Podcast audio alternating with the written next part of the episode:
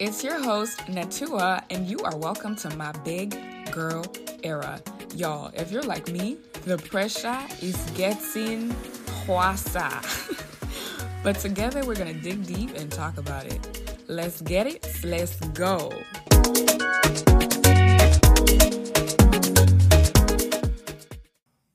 Literally two days until Christmas. So I'm excited. And even with all the kiddos, like, running around in family, it's just, like, adding to the Christmas spirit. Oh, okay. Well, oh, but, that's, that makes sense as to why there's so many, like, your family drove in and stuff like that. Yeah, yeah. But um, I guess kind of to start, like, I know it's been, it's literally the end of another year. Mm-hmm. And, you know, before we talk serious things, like, mm-hmm. just as you're reflecting about the year, what you've accomplished, growth areas, like, what have you learned about yourself this year? And, like, you know, how are you, whether it's growth areas, like, what, how are you going to incorporate those things that you've learned into next year? Um, honestly, I think this year, and I, I think I'll also even be talking about it throughout this conversation, I think God mm-hmm. has allowed me to see myself as I truly am. I don't think I've ever mm-hmm. really had a truly realistic view of myself. Um, yeah. Areas where I looked down on myself, where I didn't know that I was actually, I, I wasn't terrible. Like I, I'm actually very decent in those areas. And yeah. I'm excited to enter twenty twenty-three. I almost said twenty twenty-four. I know. um, twenty twenty-three with this realistic view of myself and my potential mm-hmm. and just more self-worth. More self-worth. Yeah. More self-worth. Yeah. I think for me, like, I think this year has, it was my hardest year, but it's also a year where I'm, a lot of people will tell me, I kind, I kind of touched on this at our previous conversation where I feel like um, a lot of people will say, oh, Natua, you're so nice, you know? So that has been an area that has put me in situations that I didn't have to be in because I literally couldn't find the courage to literally just say no and move on with my life. Girl syndrome.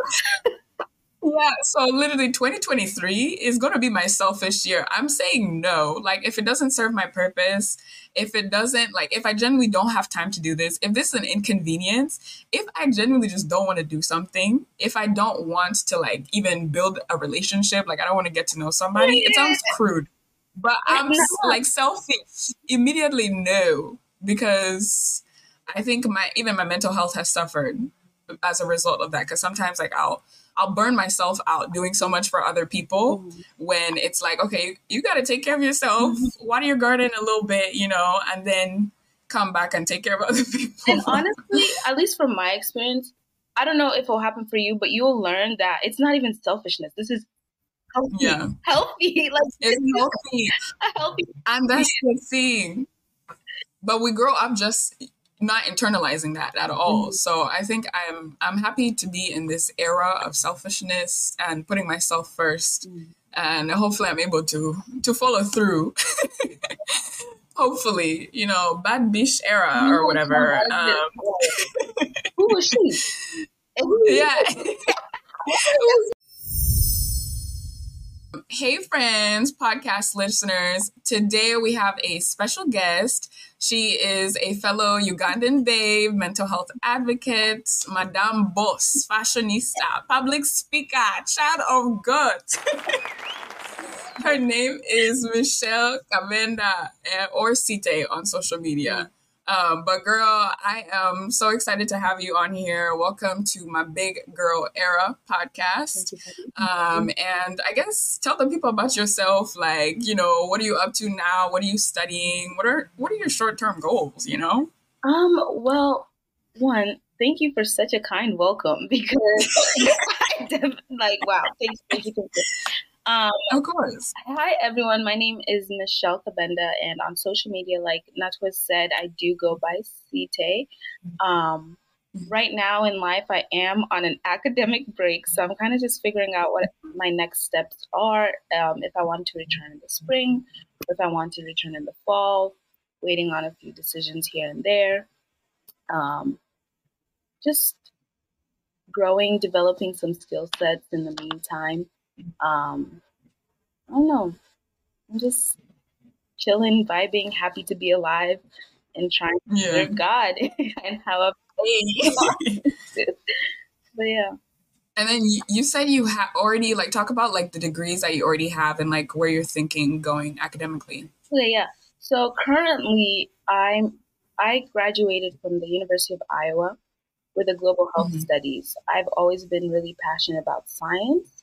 Um, when I first entered, I entered with, like, neuroscience. I tried to, switch, I thought about switching to psychology. I went back and forth between so many things. But God called me when I was, like, nineteen. So my master's was going to be, well, I started as a master's of divinity, but I want to find a way mm-hmm. to fuse faith and science. Um, I think my ministry, I want to talk about how to use faith to overcome, but I also want to come with the facts. I want to come with the evidence-based practices that people can mm-hmm. actually use to overcome.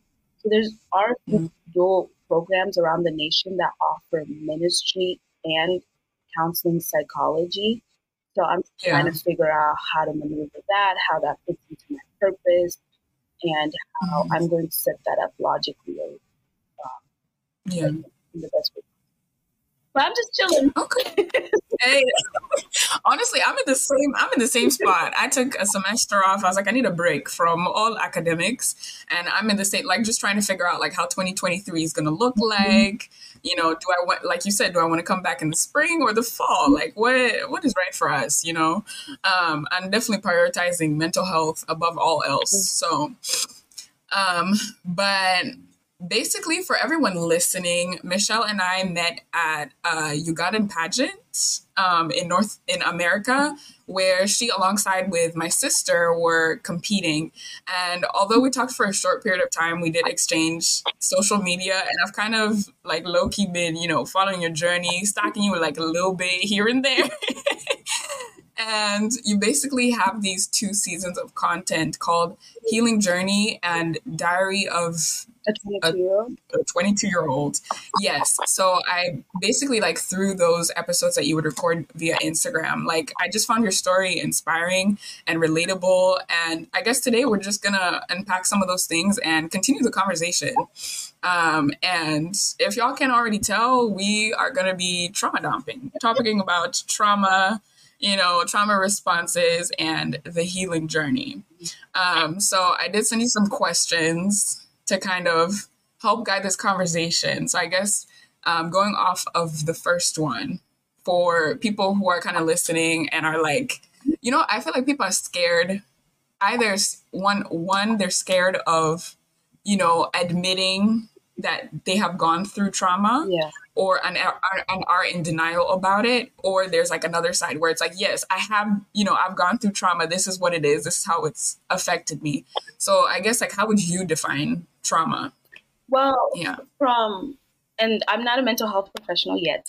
Um, going based off of like my own research I've done in my free time, trauma is basically mm-hmm. anything that happens to you. And this could be sexually, mentally, spiritually, physically, emotionally, that causes mm-hmm. like some sort of like emotional shock that causes you mm-hmm. or like some psychological shock. And this can show up in, with, in like various ways. But um, trauma is something that where you don't feel safe, you didn't feel in control, mm-hmm. um, you felt harmed or you saw harm being done to another person. I think people forget that's trauma as well. Like people who grow up in homes with domestic violence. Yeah. Um, your parent may not have touched you, but if your parent touched your parent or in so many, like whatever you saw growing up, that still constitutes yeah. as trauma. Yeah. Uh, yeah, I think that's you, a good definition. Like, well, how do you view trauma? How would I define trauma? Mm-hmm. Um, I think I would define trauma as a, without using that word, like an experience a negative experience that shakes you up and kind of affects the trajectory of your life. Um, and like you said, it's in all, all shape. It comes in all shapes and sizes. It can be little things, big things. Like I know someone who, even like someone who, that fear of like dogs or cats, like it starts from somewhere. So you have this traumatic moment as a child that literally shapes the rest of like how you view cats or animals. So it can be something as little as that or as big as like, you know, I, you know, a death in the family, or um, like you said, domestic violence or whatever it is, verbal abuse. And those those experiences continue to just shape who you are. And you also, I think part of it is you don't necessarily process that moment in time. So because you haven't processed it, anytime you have an experience later on that reminds you of that situation in some way, like it triggers, you have like some sort of like response where you're like, I don't know. I, like you said, I'm no. not an expert. Um, I agree one hundred percent. Yeah. And to be honest, I probably have done less research on this than you. But, you know, it, trying to learn today and just have like an honest conversation about it. Um, so to jump right into it, like, what would you say is your single most traumatic moment, if you could even like pick a moment, and like how has it continued to shape your life and identity today? You know, I think that's a very interesting question, because if you would have asked me that like a year ago or even two years mm-hmm. ago, I could probably list something right away. But since yeah. I went through, I guess, what's coined as a healing journey on social media, mm-hmm. a lot of, mm-hmm. I, I don't have strong emotions to any situation yeah. anymore. So I can't pinpoint yeah. the single most traumatic event. I feel like now when I look back, I think everything was traumatic, but yeah. all... She said, y'all, she had a traumatic childhood. Everything. Like, my childhood, I think actually, I think something that was very traumatic for me, and this is going to mm-hmm. sound strange because you just said I had like a traumatic childhood, and I think that's how it comes off, but I also had a yeah. really good childhood. So when I did yeah. my healing journey, it messed with my head. I was yeah. like, am I allowed to feel this way? Am I allowed to feel the situation yeah. this way? Like I had intense black and white thinking, like yeah. split thinking to the core, because I, if something is good and something is bad, then what is it? I had to learn that there's like gray yeah. area. That messed with my head. Like, yes, there's situations that happen, but what yeah. messed with me psychologically, whew, yeah, that was my yeah. things.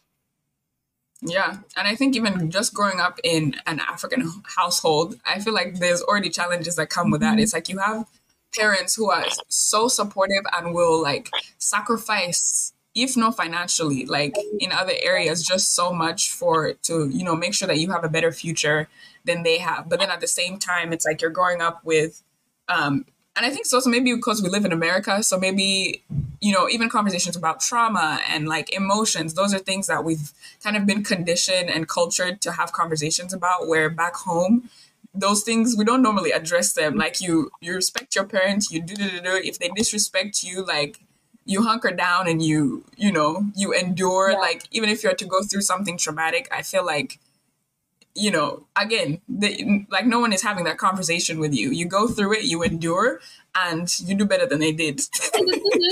um, I think that also brings in the conversation of like generational trauma and generational cycles. If yeah. you are back home, and I mean, I didn't grow up in Uganda, but if we continuously keep seeing the same thing over and over and over again, we can't really question yeah. it. But since we're in, yeah. in a different state and we've seen something different, like we've seen the health, yeah. then it's like, Hmm, mom, dad, hold up. I think you're like, wait a minute. Maybe we'll, how we're moving, we shouldn't be moving. Yeah. yeah, and you know what is so wholesome? Like I, it's it's been so comforting. Watch my parents continue to grow and mm-hmm. like even listen and have conversations where I'm trying to be, I'm trying to, I'm you know, I'm I'm working on many areas, but being vulnerable is one of them. Mm-hmm. So I think I held a lot of bitterness in the way that my parents raised me. Um, I, like, I wouldn't even want to call it trauma, but there were def- it, there were some like ways that they parented that contributed to, you know, the tra- the trauma that I hold and how it if- how I live my life today. And I think of recent, like we've been having more conversations where I'm like, hey, like you did this, and yes, I was young, um, but this is how it, it it has affected me, and this is how I'm like living my life because of it. And like, especially my mom, she genuinely, like, even her posture has changed. Whereas like a few years ago, she would have been defensive. She would have been like, mm, you know, we were just parenting or whatever. Like her approach now is like, she listens. Like we had a three hour conversation in a car, like a few weeks ago where we were just talking about like some of the things that have happened in childhood and how like her parenting style is, you know, affecting not only me, but my brother and all these things. And she was just listening, asking questions and like genuinely trying to improve. And I was like, wait a minute, progress. That's so beautiful. Cause okay, yeah. Some parents like that, that situation is just completely unsafe and like, it doesn't make sense to yeah. adjust it. But I think some parents are willing to listen, you know, you yeah. want to teach yeah. too, you know? Yeah. And it's like, at the end of the day, they do love us, you know? So it's like, if they know, like, I think it's also because we've all moved out of the house and everything. So it's like, once they know, and our, and our relationship is changing, whereas before we needed them physically, now we're in a different space where we don't need them physically and there's no emotional attachment connection necessary yeah attachment. So I think they're kind of trying to change their parenting style to have a more emotional attachment and foster that over like providing the physical. And we're all just, you know, we're just navigating that. But um I think for me, I guess to kind of answer that question, like what your single most traumatic moment for me, like um November thirteenth, twenty twenty-one. I almost died, like straight up almost did. I was almost deceased. I basically got into a car accident where I was passenger and we were T-boned. It was like, it was, it was really bad. Um, but I think I'm also like a logical processor. So a lot of times if I go through hardship, I don't process it as trauma or like, oh, I need to take time to like listen to my body. It's more like, okay, I went through this. I'm still alive. Let's go, go, go, go, go.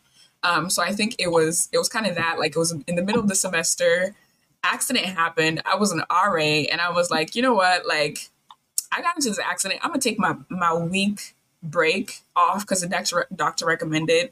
But after that, I am coming back. I'm continuing this R A position. I'm gonna, you know, have a successful semester. And like no one has to know except like the few people, like people are like, Natua, are you traumatized? No, I am not traumatized. Da da da. Like honestly, I'm fine. I can get into vehicles, like da da da. But twenty twenty-two, I almost said twenty twenty-three. But going into twenty twenty-two, like I think just not processing and taking the time to to heal, I guess, from that traumatic experience kind of caused me to spiral. And I, I remember like we kind of like already talked about this in our previous um, phone call where I was literally, I was trying to show up how I normally show up. And whether it was in my R A position, where it was in some other leadership things, where it was classes, trying to show up in the same way that I was already showing up before the, the accident happened, but not being able to cope because I was like, you know, haven't processed any of that. Yeah, I haven't processed it. And it brought like so many negative emotions um, up, whether it was depression, suicide, like literally having no motivation. Mm-hmm. And I had never experienced those feelings before, at least to that extent. So I think it was hard for me to kind of like come to terms with what I was going through and then also continue to show up in the ways that I normally was showing up.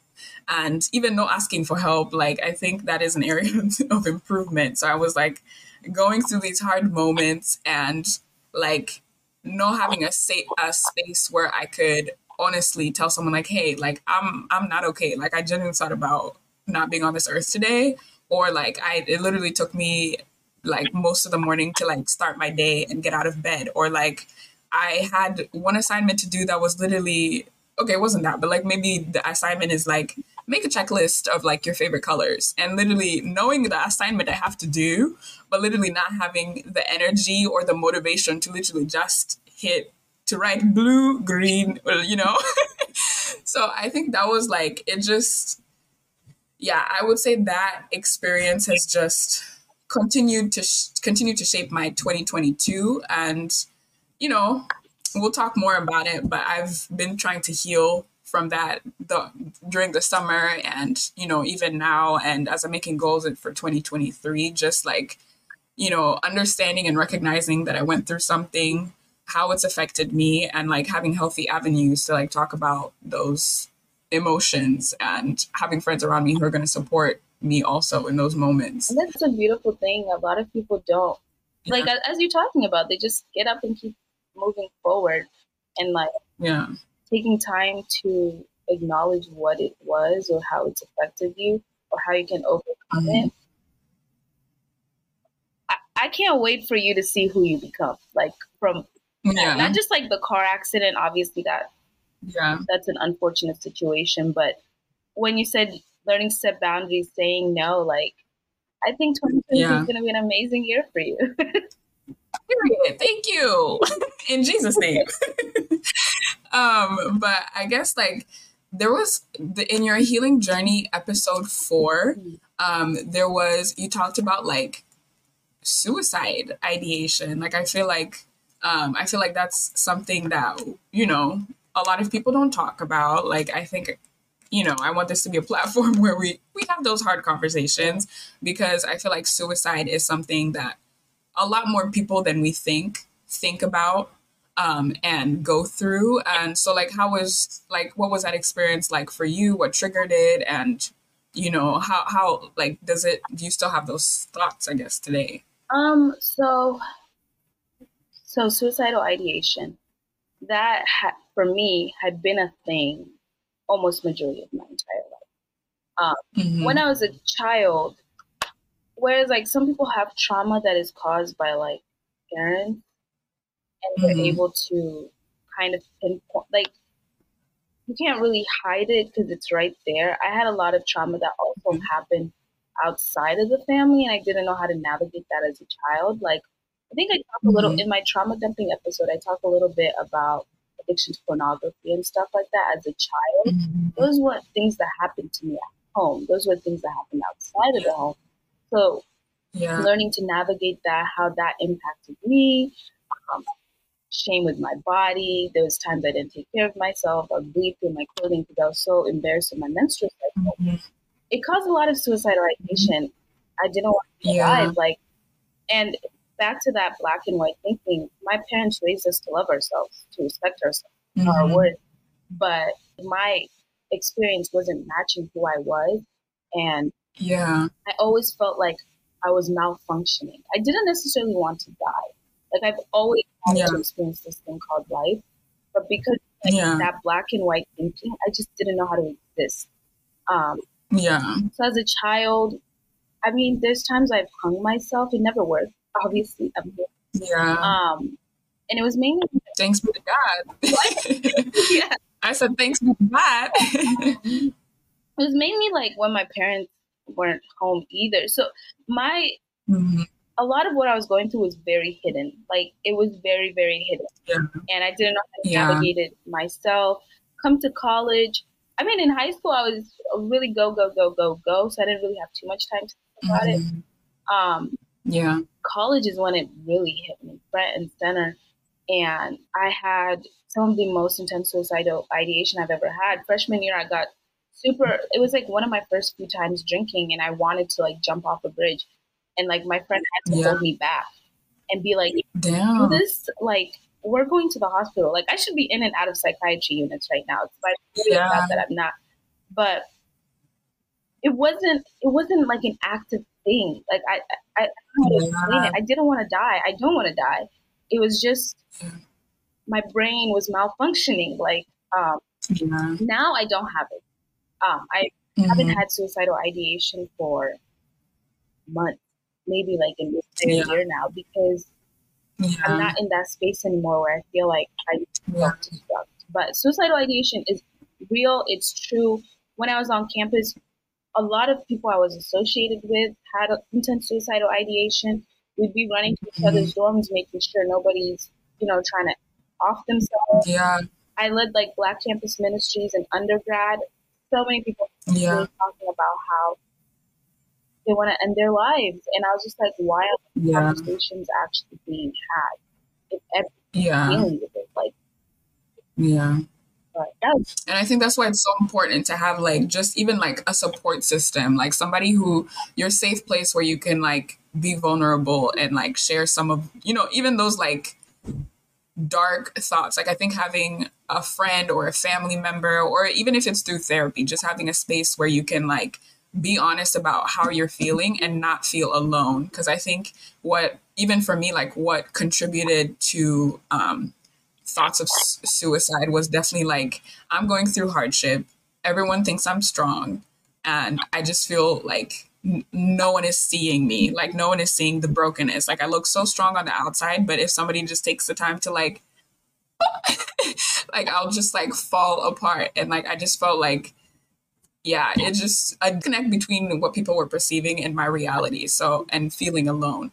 So, um, I think some, another uh, term that you, you use a lot in your videos is like trauma responses. Mm. So like, what, like, what is that, and how, like, what are some of your trauma responses? Like, how would you define it for somebody who, who doesn't know or doesn't understand that concept? Um, one, again, I want to say I'm not a, a professional. So my understanding of trauma responses is fight, flight, mm-hmm. freeze, or fawn. So like, we have, mm-hmm. some people will, when confronted, like, you know how we talked about like earlier, like trauma shows up in subconscious ways, yeah. later on, like whether you're justified or not, mm-hmm. like it could show up yeah. as aggressive behavior, or it could show up as the silent treatment.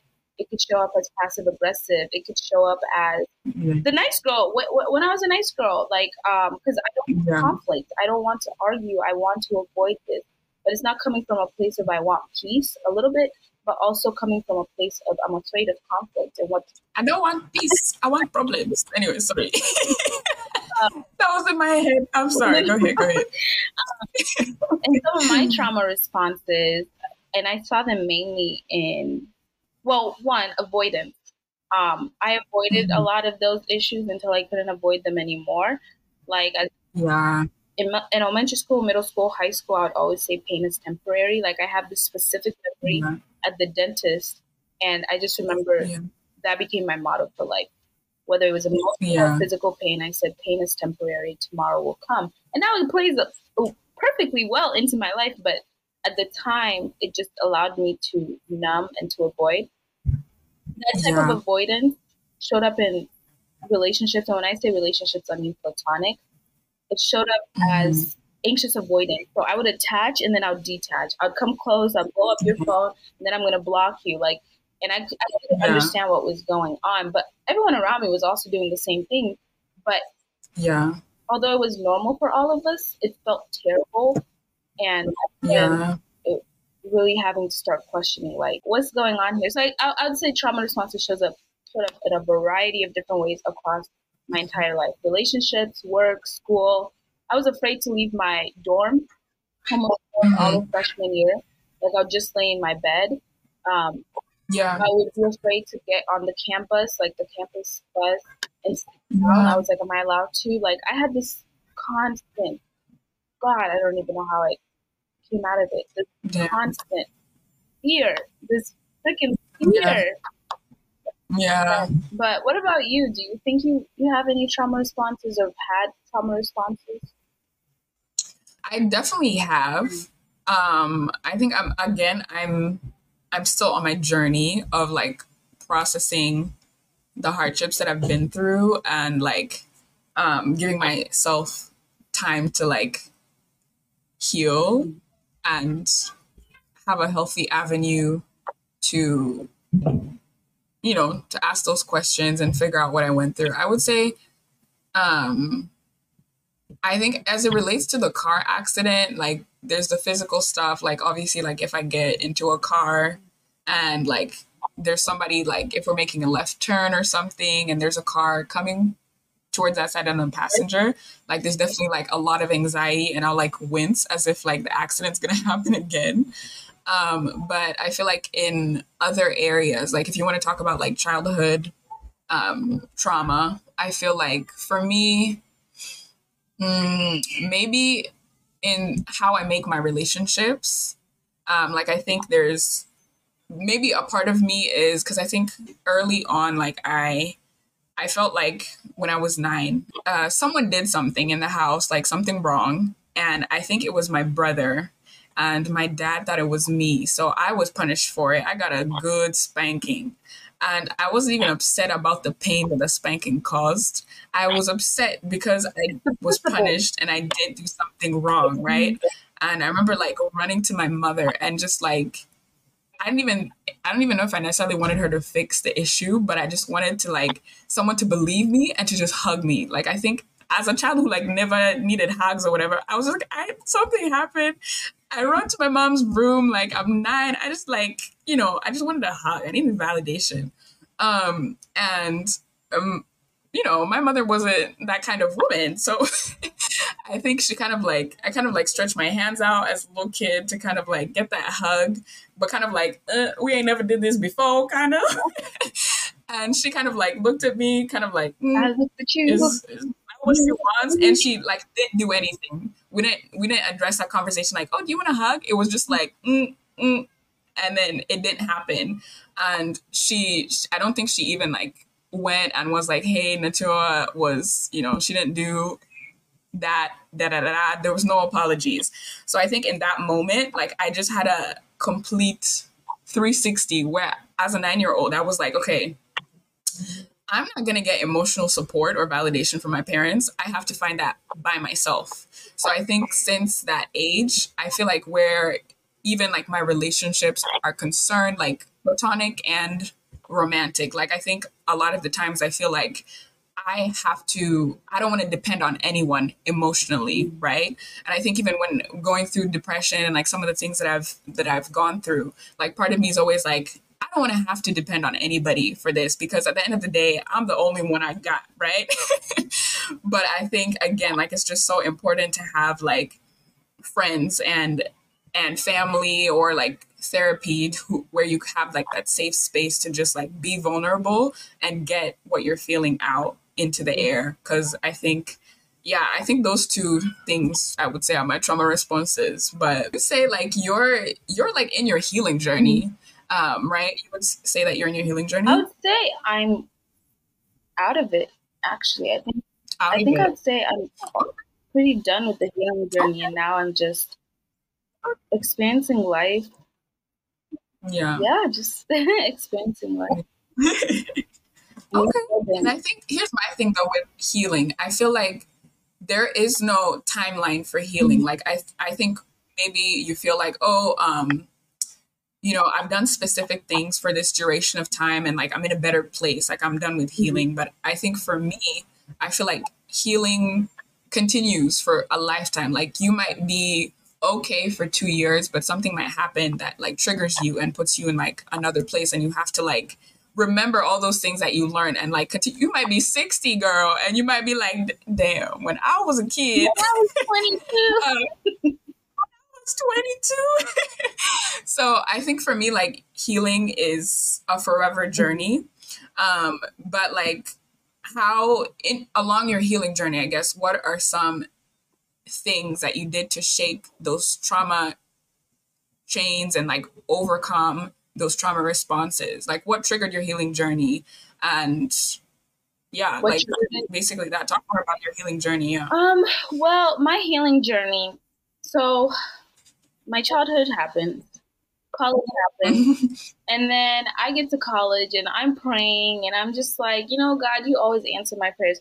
Right now I want Um, a friend group that is just like family, because I love my family, yeah. Right? Yeah. And I got that friend group, and it was an amazing friend group. Like I have so much love, respect for every single person that I knew. Mm-hmm. Um, it, we're none of us are no longer friends. Spoiler alert! But um, yeah, it reminded me not only of the good parts of family, but also the bad parts of mm-hmm. family. Not only the yeah. good parts of my childhood, but also the black, the bad parts of my childhood, which introduced that black and white mm-hmm. thinking. So it mm-hmm. really messed with my head, because I was just like, if my family's good, then why are my friends bad? Like just all these sorts of things. Um, yeah. I can't speak for them because they're obviously not here to defend themselves or talk about their experiences. Mm-hmm. But we had a lot of shared ways of moving about. Mm-hmm. And this yeah. was so harmful to, at least to me, and I, I think to everybody in the friend group, but it was so hard to navigate, because it was like, this is all I've seen, this is all, I, I can't speak for them, but we've seen majority of our lives, mm-hmm. like we talk about family, we talk about these things, but if it's okay, if it's good, then why doesn't it feel right? Anyways, it just kept yeah. escalating, escalating, escalating until it completely boom, dropped, fell apart. in mm-hmm. the most dramatic way possible. I was living with my old best friend at the time, and I remember having to break mm-hmm. the lease and move in by myself. And I think it was it was actually Spirit-led, because both of us, and she's not here again to talk about her experience, but what I remember was God yeah. telling both of us that you guys are about to go down this journey. Like, I'm about to transform you. Mm-hmm. What I have for you in over the course of your life, this person can't sustain mm-hmm. it. Like, who you are today can't sustain those mm-hmm. things. So I think we kind of knew it was coming, but when it did come, it was like still a shock, at least to me, like yeah. refinement, being refined by God. And mm-hmm. when I was in my healing journey, I was living by myself. Every time I try to do something like trauma responses, like, let me go out, get super drunk, let me, God would shut it down so quickly. Like, I wish I was dying. Like, the phone could completely stop working. Everybody's completely busy. Like, I used to host all yeah. inviting people into my space to distract myself. People are busy all of yeah. a sudden. Like, God made it so I had to sit with myself. I don't even know how to explain mm. it. Like, I forced, like a toddler, to sit in the corner. And yeah, that's when I broke psychologically. I yeah. like I just remember seeing all, like, my mind started to zoom in on patterns everywhere. Like, if you look yeah. like like at this bottle, you see like those patterns. Like, mm-hmm. I would start to look for all the patterns in the world, because my mind is trying to protect me. Like, if I know the patterns, if I know cycles, if I can find the logic in something, yeah, myself. And that was not sustainable, because it, like, just imagine zooming in on everything. And um, emotional regulation, I didn't have good emotional regulation, and mm-hmm. wanting to just do all sorts of harmful things to myself to avoid emotions. Um, I was yeah. trying to run from myself, like this malfunctioning that I've always experienced, until, mm-hmm. you know, the Holy Spirit. Now, it's subjective as to how God speaks to all of us, but I think God speaks to us mm-hmm. through dreams and visions, which is subjective, because there is no yeah. like scientific evidence backing these things, but that's yeah. how I feel God speaks to me. And I would have dreams yeah. of God showing me a healed version of myself, or I'd have visions yeah. of God showing me who I can become. And it was like, if I just walk forward, wow. I can walk into that. Mm-hmm. Like, I just have to have a little bit of faith. Go tomorrow. Yeah. Like, it may not be today, but tomorrow's today. And yeah. I was like, okay, God, I'm gonna take you up on that. Um, my relationship with God also suffered. Like, I would, like, that lack of emotional regulation. I ripped up my Bible, all sorts of mm-hmm. things. I was in deep pain. But based off of those dreams, I started going to therapy, started watching videos. I would read scriptures that are like, be still and know that I'm God. I would sit there and just feel my emotions. Um, Yeah. Just sit there and allow myself to process. And I started to notice, whoa, I feel better. If I don't run from myself, I won't die. Yeah. And I felt, I didn't fall in love with the healing journey. It was still painful, but I became yeah. more okay walking it. I became more okay yeah. saying no, like not being a nice person. Because I was yes. like, God is onto something. Maybe he is yes. God and knows something. Oh, yeah. You better testify, sis. I just, um, I allowed God to keep me in that season of, like, I guess mm-hmm. being not hidden, but like sit down, be in time out. You have things to learn. And what at first felt like punishment, I quickly realized, not quickly, whew, I realized that it was, it was God's grace yeah. for my life. Because if I, if I was thirty-five, moving the way I was moving yeah. then, I would have traumatized my own children. Honestly, I probably wouldn't have had, yeah. a, like, I mean, I'm not married, but I wouldn't have a healthy marriage the way I viewed relationships. Yeah. It's just, it wasn't yeah. going to happen. But yeah. Oh, one hundred percent. But how are you? Because you you said you're currently in your healing journey, and it's like a lifelong yeah. thing, but how are you currently shaking those things off?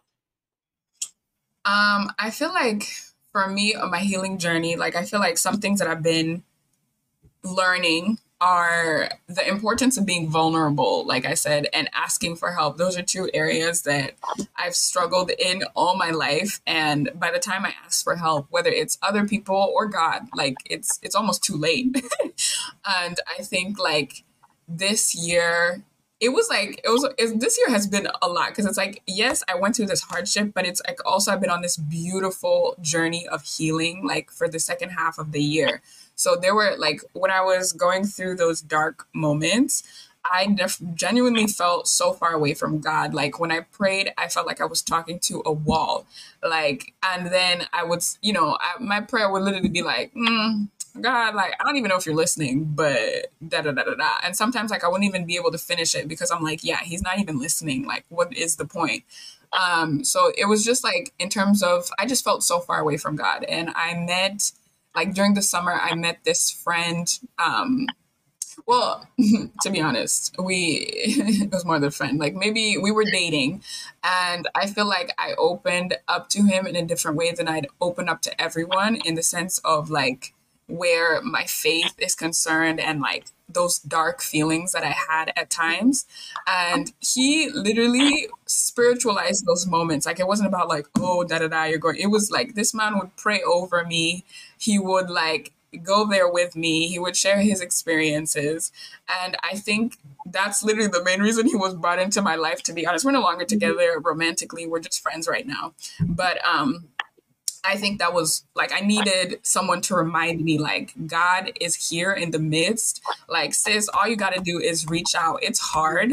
It, you might feel alone, but he's always going to be that one person who is here ready to support you.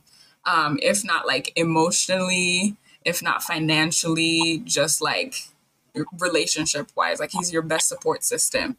So I think p- along my healing journey, it's just been like rediscovering my, you know, rediscovering God and kind of like trying to like mend the broken relationship more on my end that I kind of like um started, and and being more real with him, being being vulnerable with God. Like I know he knows he knows he knows you know who I am at the core, but I think it's it's a different thing to like to act like that. So whether it's like even in my prayers, like, hey Abba, I don't have the words, but I'm feeling this, right? And my prayer will literally be, be that, and I'll bring those dark feelings, whether it's depression, whether it's like I feel alone, whether it's whatever the situation is, I'll literally just bring that and just sit in it and like allow him to be in that moment with me. And yeah, like he has continued to support and um you know amaze me these past few months. And um yeah, so I think those are some areas. Like I think faith, like rediscovering my relation or deepening my relationship with God, being vulnerable, asking for help. Um, and yeah, so that's basically that. And therapy, girl, let's talk therapy. How was your experience? Like, I know you've mentioned you went to therapy for a little bit. How long, um, was it helpful? um, you know, oh my gosh, I just had a memory. Um, Actually, I don't, my healing journey, my desire to heal didn't start last year. I was pushed into healing last year. But my desire actually started sophomore year. I lived in a dorm by myself, and I had like this entire map of all the trauma I've been through. By this time, I was still emotionally not clicking with the past. Yeah. But um, at that point, I remember, oh my gosh, I texted almost everyone I knew. Um, and I was like, let's heal, you guys. I was such a positive child back then. Um, I didn't even know what I was talking about at the time, but I was just like, what would a person who wants to do better do? Go to therapy. So I went to therapy, and I'm there. They're asking me what's going on in my life. I'm still emotionally detached, and I'm just like, well, you know, I'm a good student. Da-da-da. And my therapist was like, oh, so you have your life together. I was like, mm, I guess, you know. Um, like, so do you have a boyfriend? And I was like, no. And like they noticed like the shrug thing, and they asked what that was, and it reminded me of like sexual trauma I'd experienced in the past. And mm-hmm. I remember having like a mini mental break at that point. Like I remember almost passing out. We call it the Ped Mall in Iowa City, or no, the Old Capitol Mall in Iowa City. I remember almost passing out there mm-hmm. because I was remembering so many things that I had pushed down. And one of my yeah. friends had to help me back to my dorm. And that was new to me. I was like, wait, I knew all the trauma I'd experienced, but now I'm like the emotions are coming up. And that scared me, and I never went back. I never went back to therapy. Um, I distracted myself with like partying. At this point, like all sorts of things were going on on campus. Yeah. Um, and I just was like, I'm healthy. I'm okay. I've overcome. All is well. Yeah. And when I was pushed into my, that friend group again, my old best friend, we were like, bro, we need to go to therapy. She's actually the one who suggested it. She was like, yeah, you talk about things that aren't normal. And I was like, you talk about things that aren't normal. We need to go to therapy. And, mm-hmm. we, but that's when the friendship fell apart. And when everything started happening, I'm starting to notice all these patterns. I'm not, I, like, God has me in time out. I prayed for a therapist mm-hmm. because I'm no longer a student at this point. I have graduated from the university, so I don't have access mm-hmm. to therapy. I'm kind of starting yeah. my life, so I'm brokety broke broke. yeah. I was just like, God, please give me a therapist. I wrote down everything I want in a therapist. And the next day mm-hmm. I went to work, and I actually had like a heart to heart with my boss, and she's like, oh, we actually offer therapy. Um, we all.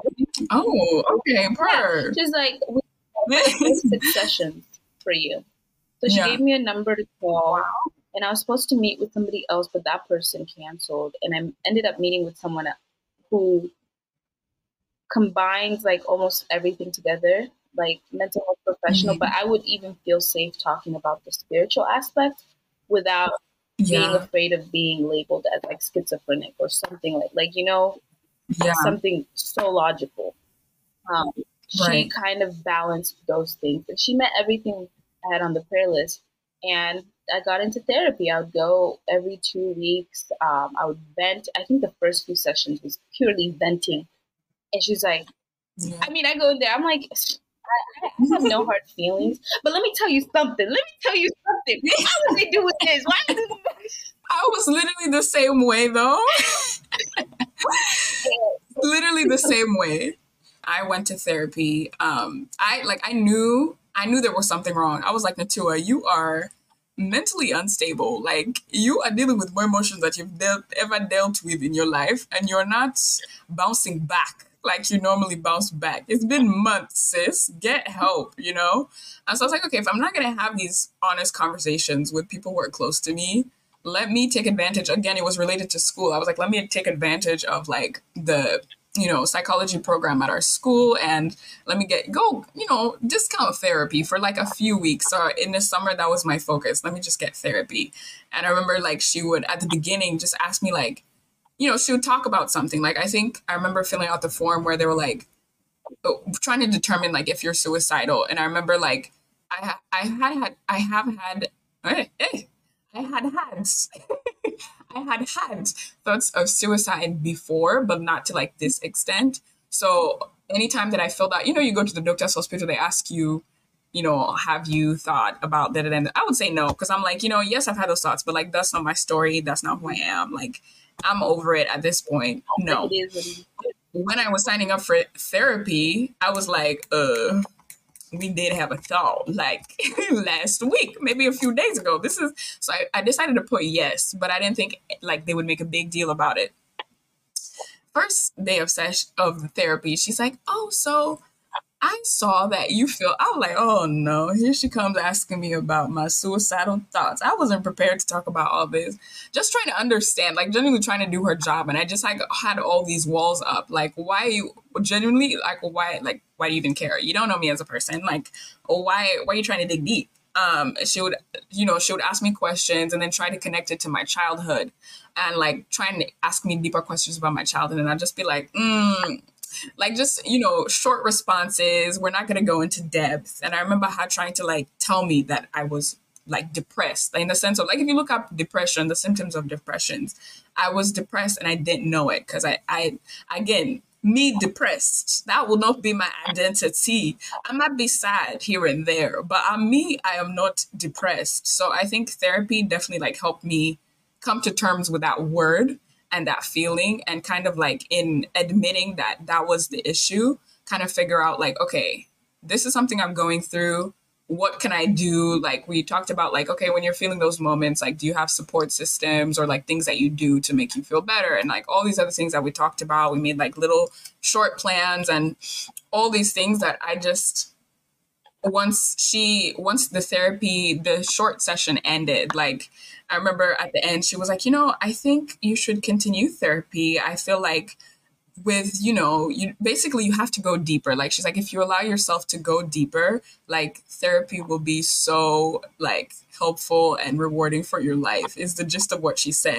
And the whole time I was like, ooh, like, okay, like I felt like I had opened up more than I'd opened up to anyone. But at the same time, like I just, I wasn't, I had so many walls up. Again, just feeling like emotionally, I'm the person who has to like fill myself up. And whether you're my therapist or my boyfriend or whatever, like I don't want to come to you with those feelings. So I think that's literally been my journey. Like at the beginning, it was just defensive, walls up. But again, like along the way, it's allowed me to, you know, come to terms with those feelings and that depression, that word. Healing is so important because there's this there's this um, phrase that people say, like, broken people hurt are the ones who hurt others. Um, and I think when you have trauma, right, and you don't take the time to process, you don't take the time to to even the self-awareness to like recognize, like, okay, I had I went through this really hard moment, but like, how is it affecting me now? Like, what are some areas that I can improve? What what help can I seek out at this point in time? Who can I have these honest conversations about? I think that is the beginning of a healing journey, and it just will positively spiral into all other areas of your life. Um, so like, what do you think about that statement of like, broken people hurt are the ones who hurt others? Um, I agree a hundred percent. Like, um, yeah, hurt people hurt people, but healed people heal people. And it's not that healed mm. people necessarily. That's a word. Yeah, like it's not like healed people necessarily go out of their way to heal others, but imagine like mm. seeing someone who has healed. It would make you think like, "Whoa, how are they yeah. moving that way?" Like it, mm-hmm. it would raise like a question. And I truly believe like, um, I don't, I don't even know. I could say so many things to this because that's literally what generational trauma is. That's what generational is. Mm-hmm. Our parents were hurt, or in their friend friend groups, they were hurt, and now it's all being projected mm-hmm. onto us. Like, you can't trust people, mm-hmm. you can't do this because, yeah, because sometimes people don't take a moment to sit and heal those parts of themselves. They continue like, Natua, you shouldn't go. Like, if I went to therapy and it didn't go well, you shouldn't go to therapy. Like, it's not good. Now yeah. I'm. Oh yeah, yeah. and but when. I go to therapy and it helps. It's like, that's why you should definitely go to therapy. Like, it's going to be beneficial to you. Yeah. If you're having a friend group problem, it's like, hey, I've been there before. It's possible to overcome it. Mm-hmm. Or um, you're having romantic problems. Like, hey, it's okay. Like, you just have to maneuver yeah. this way. Like, healed people help each other move through life in such a way that is healthy mm-hmm. and actually allows us to experience life. Like, it makes me so sad because some people have been hurt for so long. They'll never truly get to experience life because experiencing life through a trauma yeah. response isn't experiencing life. Honestly, we're going to end on that because that was a word right there. I guess, do you have any like last thoughts or like advice for someone who may be in a low place right now? Like somebody who may need a word, like what is just a last thought, a last advice for somebody? Well, I'll offer advice as if I'm talking to my younger mm-hmm. self. Um, yeah, it's it, it's not gonna happen overnight. This transformation that you want, it's not gonna happen overnight. Or this transformation that you don't even know you need, it's not gonna happen overnight. Mm-hmm. But if you truly want to heal, if you truly want better, one, you have to be honest with yourself and tell yourself that you want that.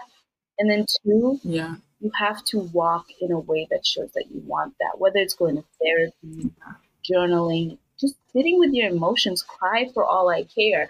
I drove around screaming yeah. at one point because I had no problem. But yeah. you gotta feel, you gotta release those emotions.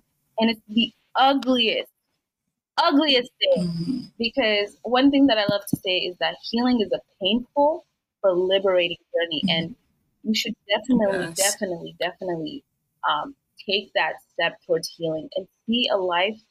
I don't know, like just live life. For goodness sakes, just live life. Yeah. But it starts with feeling like basically like you're dying or something, but go get help. Go get help. Yeah. And just go get help. Start. Just start somewhere. I don't care what you do. Yeah. Somewhere, exactly. Be comfortable with being uncomfortable. That's the beginning, honestly. But anyways, thank you so much for taking the time to be on my Big Girl Era podcast. And I feel like this conversation has been fruitful. Honestly, I feel like this was therapy for me. And um, we'll like, we'll continue to catch up like offline, but um, I guess like, do you have any social media for people if they want to like follow you? Oh. Anywhere, what's your social media? And I'll link it in the um, description. Yeah, so you guys can find me on, by the way, I like to post things about mental health, but I can also d- post just about anything. um, you guys can follow me on Instagram or TikTok as at Siitae, which is S I I T A E. You can follow my fitness mm-hmm. pages because health at, health is wealth. And it's beneficial. Mm-hmm. Period. Or you can catch up with me on YouTube where I post weekly vlogs as I figure life out as a twenty-two year old and as I build the life that God wants for me. Thank you so much. And for all of y'all listening, we'll see you next time. Bye. Bye.